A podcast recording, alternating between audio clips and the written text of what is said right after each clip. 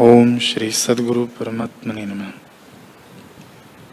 श्री वशिष्ठ जी बोले, ही राम जी, जो ज्ञानवान पुरुष है, उसको तो एक आत्मा ही भासता है और अज्ञानी को नाना प्रकार जगत भासता है।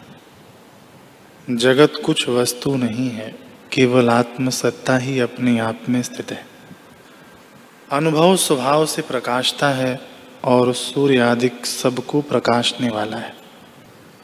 सब स्वादों का स्वाद वही है और सब भाव उसी से सिद्ध होते हैं।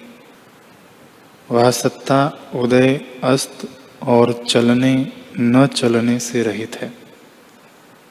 वह न लेता है, न देता है, अपने आप में स्थित है।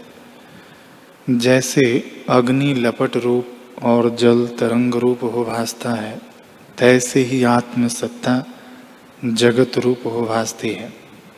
और जीव अपने संवेदन फुरने से नाना प्रकार के संकल्प से विपर्य रूप देखता है कि यह पदार्थ है, यह मैं हूँ, यह और है इत्यादि।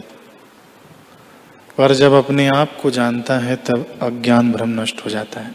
जैसे वृक्ष में बीज सत्ता परिणाम से आकार के आश्रय बढ़ जाता है, बढ़ता जाता है।